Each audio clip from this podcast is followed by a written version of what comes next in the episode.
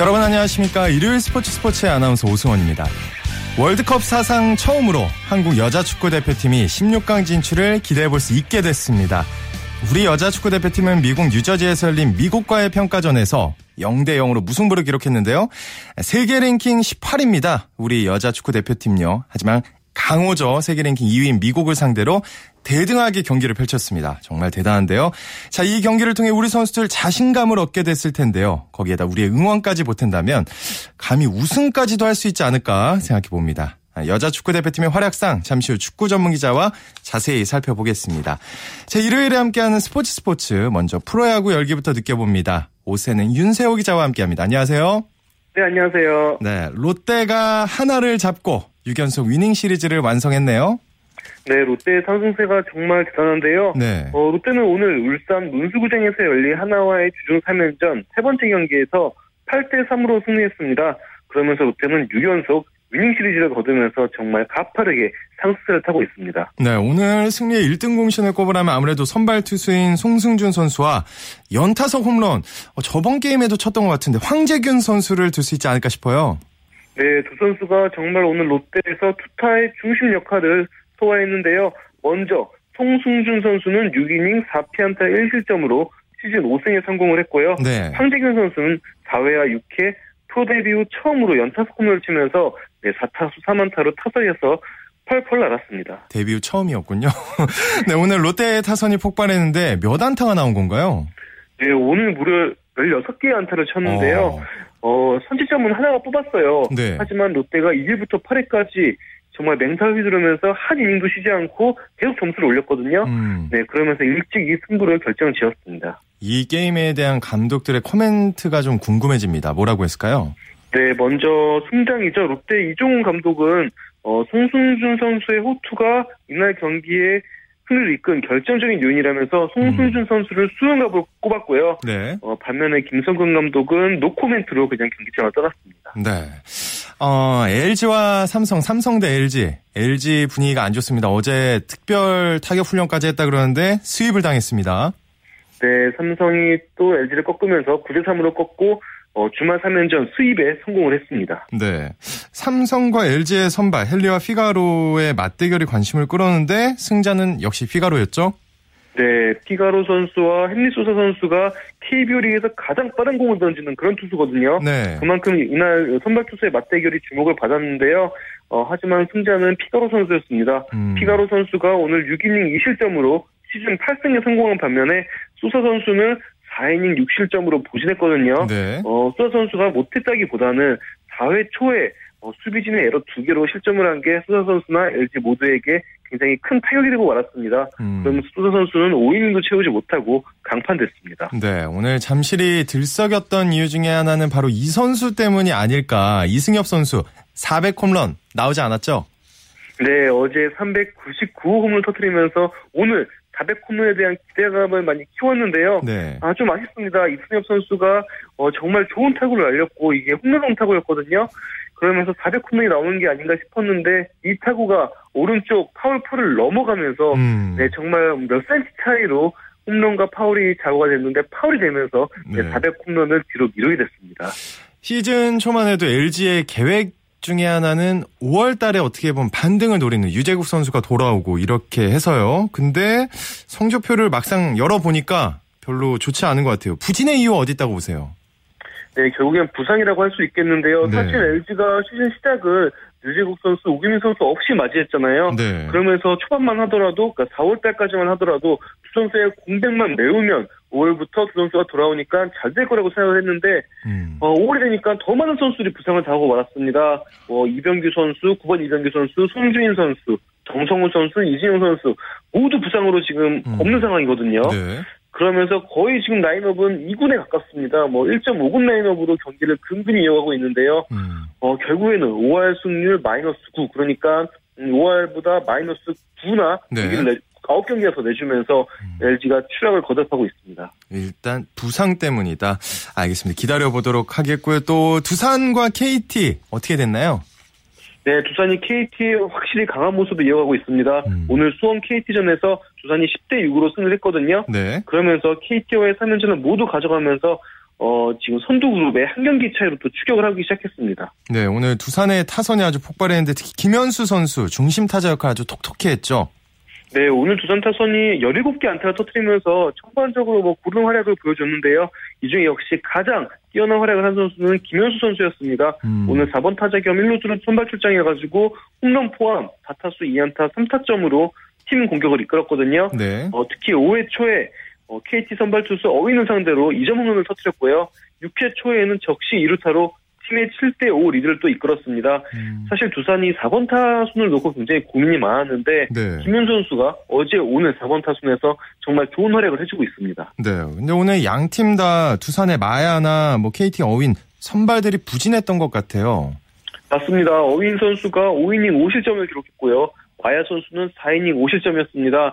어, 두 선수 모두 지금 좀 불안한 위기의 상황에 놓여 있거든요. 네. 어, 생명 연장을 위해서는 좀 반등을 마련해야 되는 그런 상황인데 두 선수 모두 부진하면서 네, 퇴출설이 점점 고개를 들고 있습니다. 네, 안 그래도 게임 전에 김태형 감독이 마야를 방출할 수도 있다 이런 말을 했는데 점점 가능성이 높아지고 있는 것 같고요. 또 넥센과 SK 결과는 어떻게 됐나요? 네, 넥센 또한 SK 3대 2로 승리를 하면서 넥센도 주말 3연전 수입에 성공을 했습니다. 네. 그러면서 4연승을 달리고 있고요. 넥센도 음, 지난주 초까지 좀 부진했는데 삼성을 상대로 좋은 모습을 보여주고 또 SK 상대로도 네 수입을 하면서 다시 선두권을 위협하고 있습니다. 네, 스코어에서 봐도 오늘 넥센과 SK 선발 간의 맞대결 아주 볼만했는데 두 선수 다 호투를 했죠. 네, 넥센 선발 투수인 밴헤켄 선수는 7이닝 1실점으로 이름값에 걸맞는 그런 투구 내용을 보여줬고요. 음. SK도 선발 투수 밴와트 선수가 6과 3분의 2이닝 3실점으로 자기 몫을 다했습니다. 네. 하지만 타, 역시 타격에서 승부가 갈렸는데요.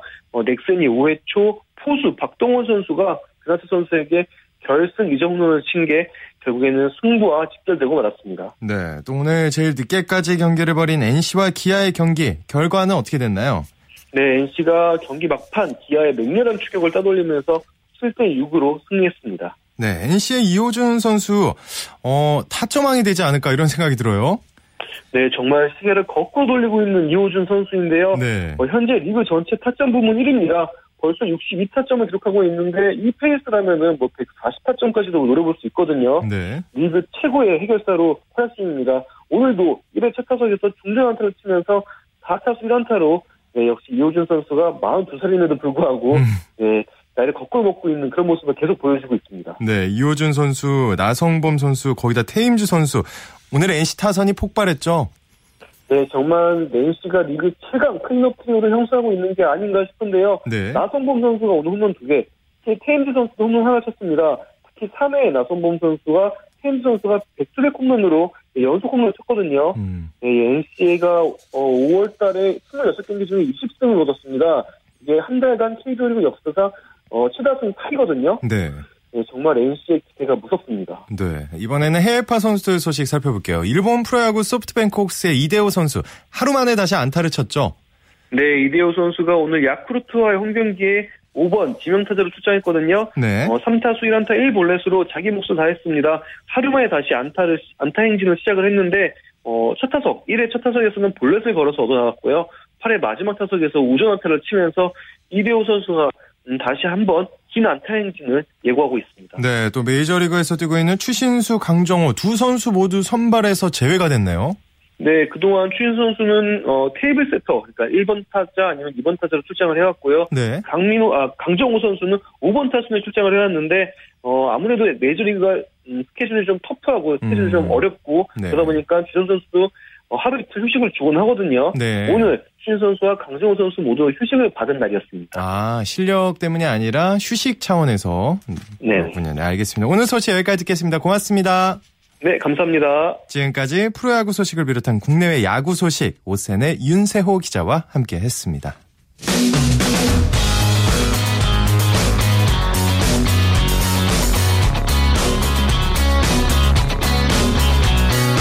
따뜻한 비판이 있습니다. 냉철한 분석이 있습니다. 스포츠 스포츠 이어서 국내외 축구 소식 살펴봅니다. 중앙일보의 박민 기자와 함께합니다. 안녕하세요. 네, 안녕하세요. 네. 우리나라 여자 축구 대표팀이 어, 캐나다 월드컵을 앞두고 치른 강호 미국과의 평가전에서 무승부를 거뒀네요.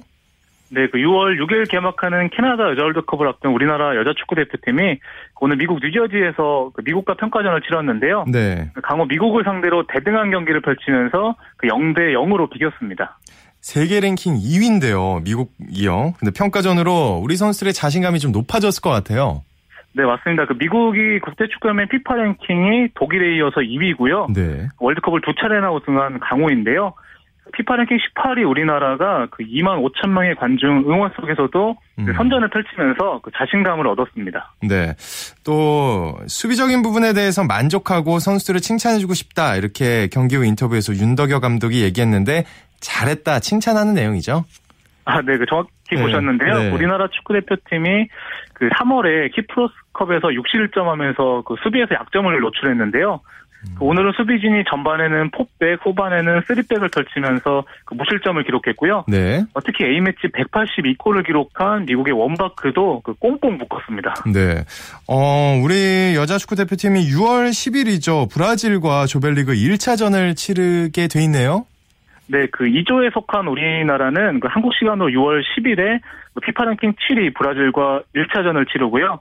그 14일에 37위 코스타리카, 18일에 14위 그 14위 스페인을 상대로 그 사상 첫 승과 16강 진출에 도전합니다. 네.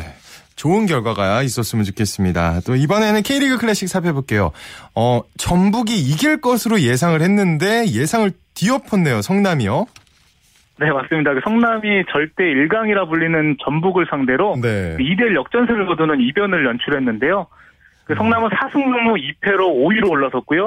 어, 반면 선두 전북은 시즌 두 번째 패배를 당했습니다. 네, 어쨌든 두 팀 다 아시아 축구연맹 챔피언스리그 16강 2차전이죠. 중국 원정 경기를 치르면서 체력 소모가 굉장히 컸을 것 같은데 그래도 승부에 대한 어떤 의지일까요? 오늘 주전들이 대부분 다 나왔네요. 아, 네, 맞습니다. 그 전북과 성남이 그 주중에 각각 중국 베이징 고안, 광주 황다와 아시아 챔피언스리그 16강 원정 2차전을 치렀는데요. 네. 그 말씀하신 대로 오늘 그 승리에 대한 의지를 내비치면서 체력 부담 속에서도 그 양팀 모두 주전 대부분을 투입했습니다. 음, 오늘 승리의 1등 공신을 꼽는다면 누굴 꼽을 수 있을까요?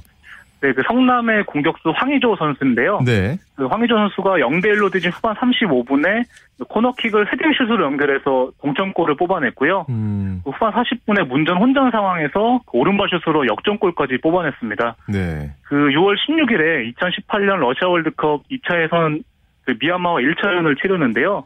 그 축구 대표팀 명단 발표를 그 하루 앞두고 성남을 찾은 슈틀리케 대표팀 감독에게 그 강한 인상을 남겼습니다. 음, 그 황희조 선수는 그 더 많은 걸 성남과 K리그에서 보여줘야 한다고 그 대표팀 발탁에 대해서는 조심스러운 입장을 나타냈습니다. 네, 오늘 또 승부가 주목받았던 이유 중에 하나는 최강희, 김학범 두 명장 간의 대결이었는데 김학범 감독이 경기 후 인터뷰에서 선수들이 한발더 뛰는 모습 보여줬다 이렇게 승리 요인을 분석을 했네요.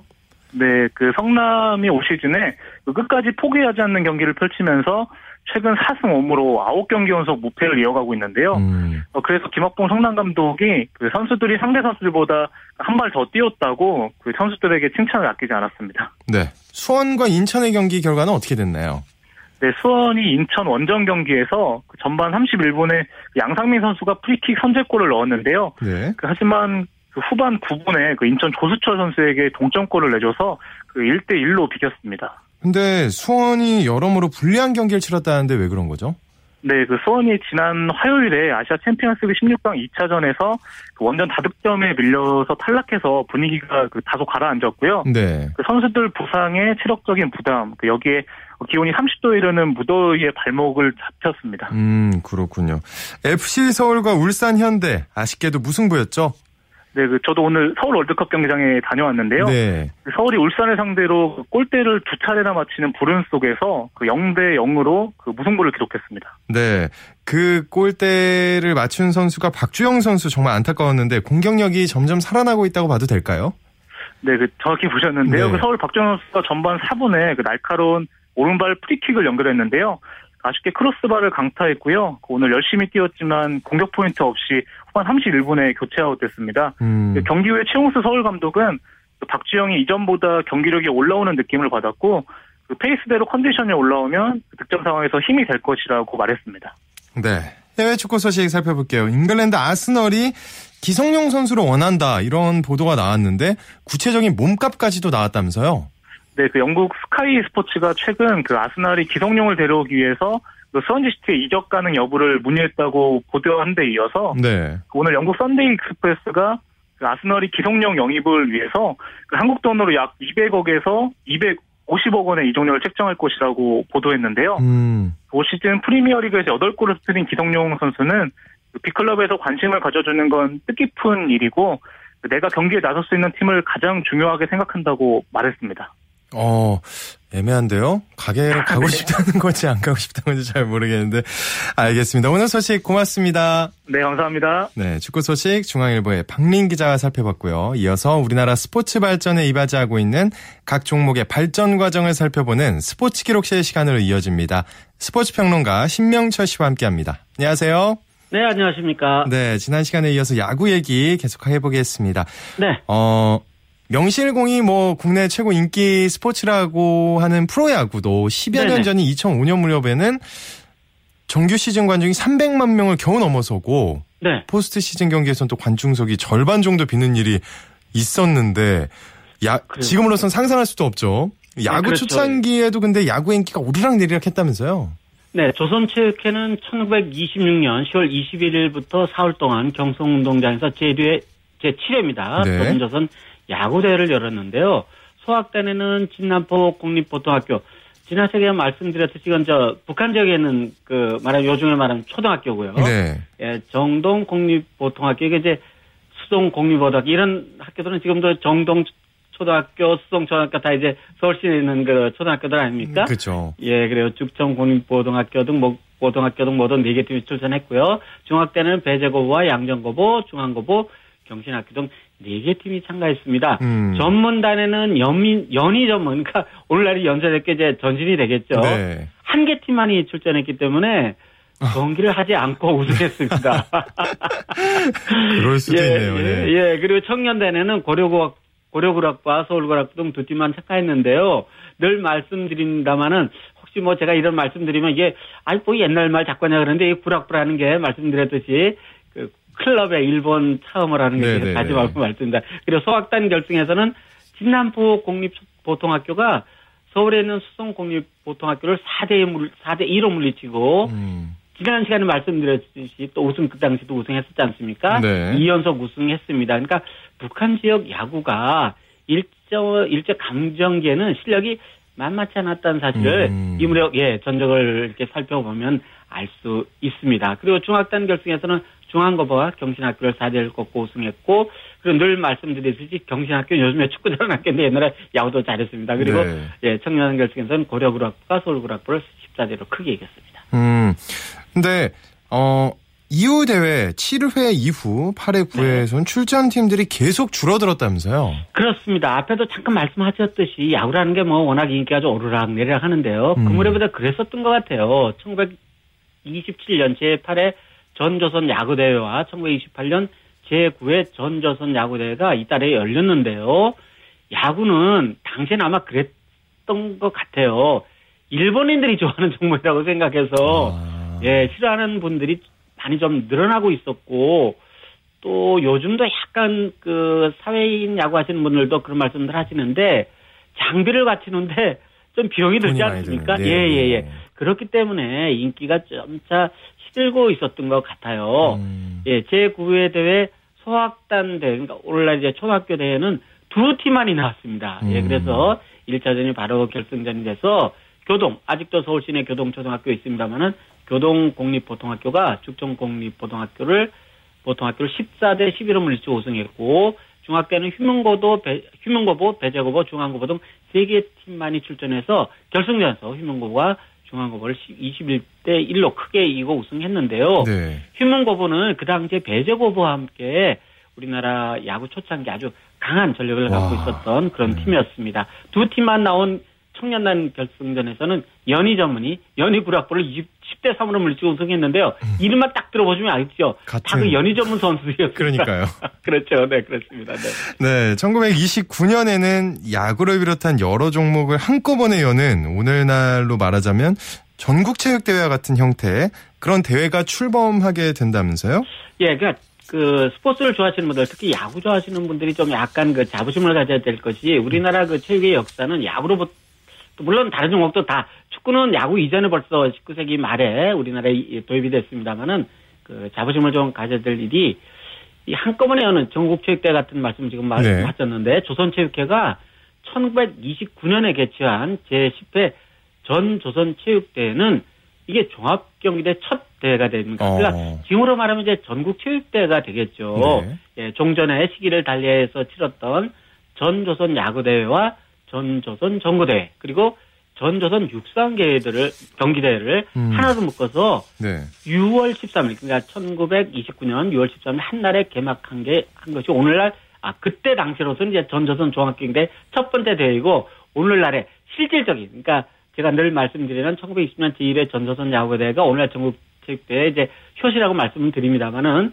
실질적인 말하자면 종합경기대 시작이라고 할 수 있겠죠.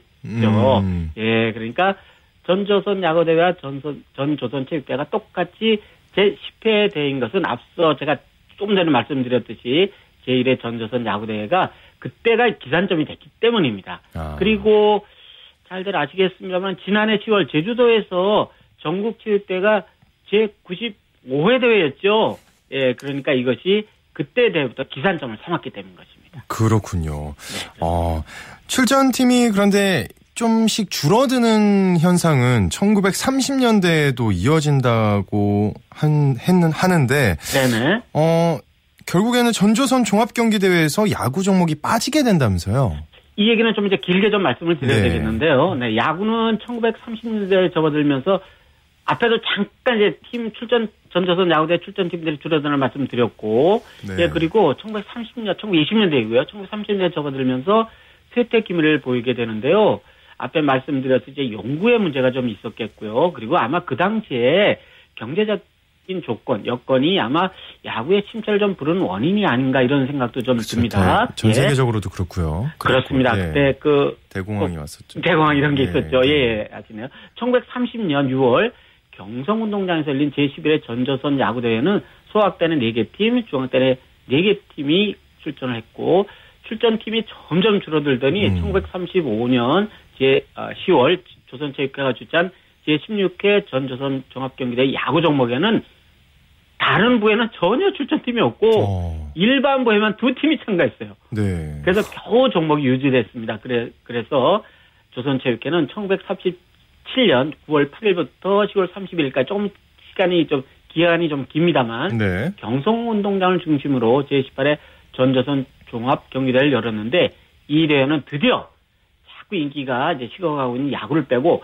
배구를 새로운 종목을 넣었습니다. 음. 그리고 이 대회는 일제 감정기에 있었던 마지막 전조선 종합 경기대회가 됐습니다. 그렇군요.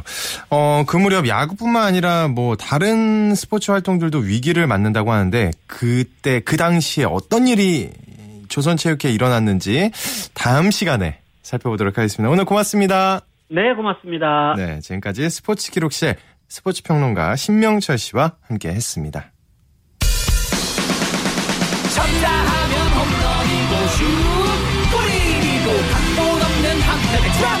그것이 바로 그것이 바로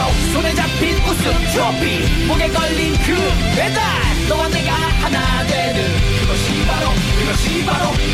바로 꿈꾸던 스포츠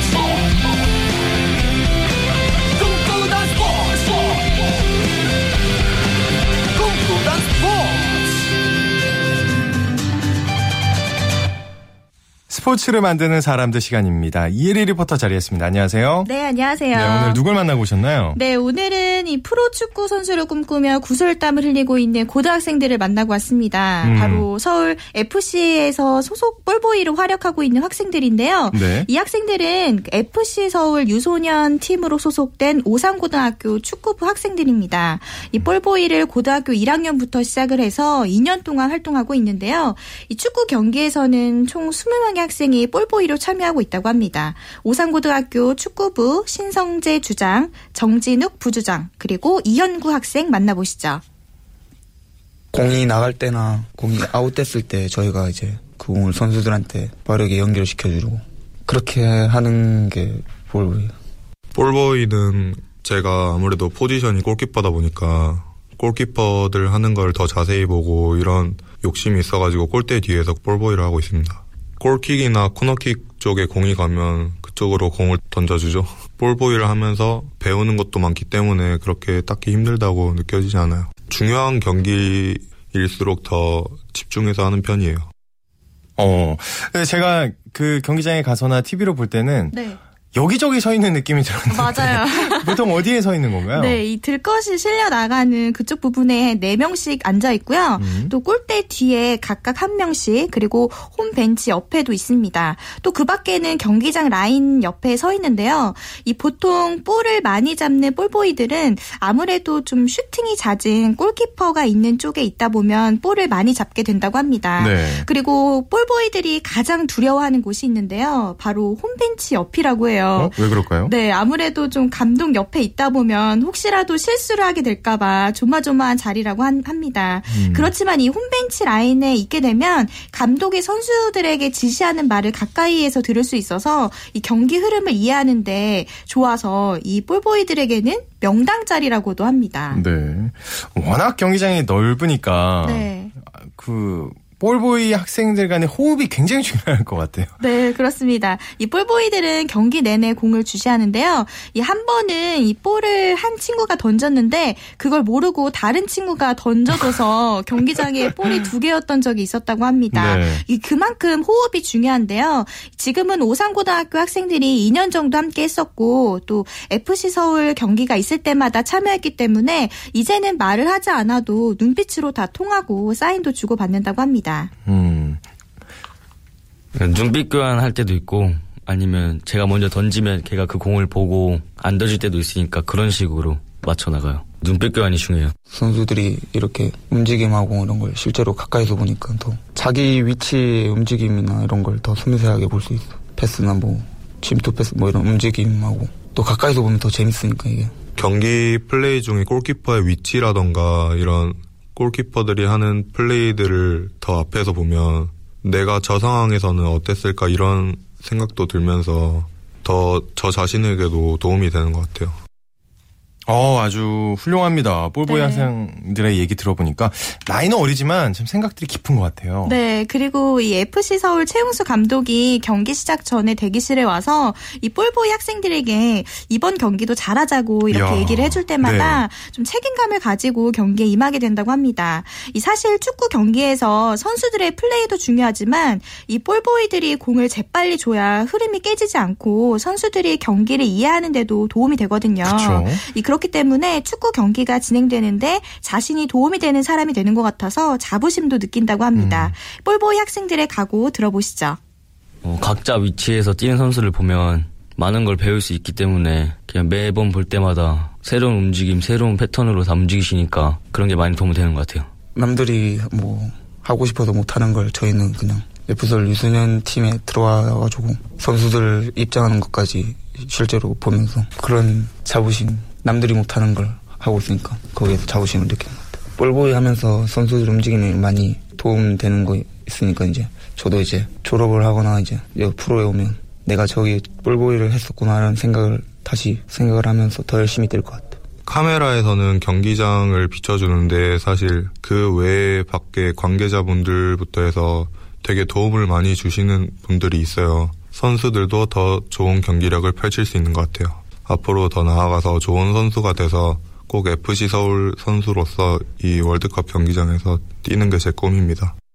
네, 매번 축구 경기를 하면서 참 알게 모르게 많은 것을 습득하고 있는데요. 이렇게 쌓은 실력을 토대로 훗날 그라운드를 누비는 음. 멋진 축구 선수로 활약했으면 좋겠습니다. 오늘 인터뷰한 학생들 중에 네. 꼭 국가대표가 나올 것 같아요. 네, 저도 그렇게 다 나올 것 같습니다. 네. 네, 이래부터 오늘 고생하셨습니다. 네, 고맙습니다.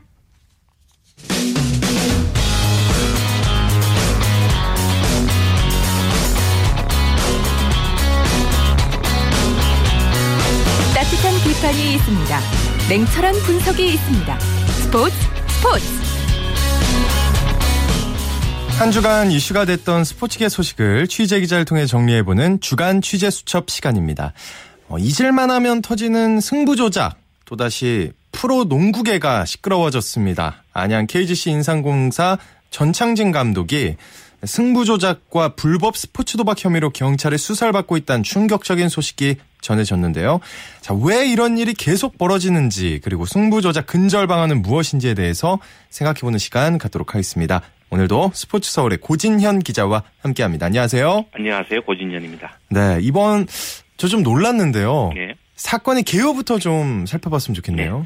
전창진 안양 KGC 인삼공사 감독이 지난 시즌 프로농구 자신의 전 소속 팀이었던 부산 KT와의 경기에서 어, 승부 조작과 불법 스포츠 도박을 벌인 혐의로 경찰 수사를 받고 있습니다. 음, 어, 전 감독이 사채업자로부터 3억 원을 빌린 뒤 지인을 통해 불법 스포츠 도박 사이트에 직접 베팅을 하고 베팅으로 얻은 차익을 차명 계좌를 통해 받았다는 게 서울 중부경찰서가 밝힌 지금까지의 수사 상황입니다. 아, 당연, 어, 전창진 감독은 이 중부경찰서의 그 히- 혐의에 대, 이거 얘기한 거에 대해서 이 사실에 대해서 어떻게 반응을 하는가요? 전 감독은 지인에게 3억 원을 빌려줬지만 이들이 불법 스포츠 도박에 베, 베팅했을 뿐 자신과는 무관하다고 주장하고 아. 있습니다.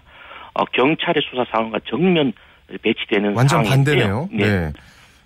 지금 그렇다면 이제 진실의 열쇠는 뭐 한 가지인 것 같습니다. 음, 경찰과 변호인 측이 가장 첨예하게 대립하는 부분인데요. 네. 경찰은 전 감독의 베팅 이후 차익이 입금된 차명 계좌가 있다고 얘기하는 반면 어, 전 감독 측은 차명 계좌가 없다고 주장하고 있습니다. 네. 어, 결국 어떤 진실의 문을 열어줄 열쇠는 차명 계좌의 여부인 것 같습니다. 차명 계좌의 여부다. 예.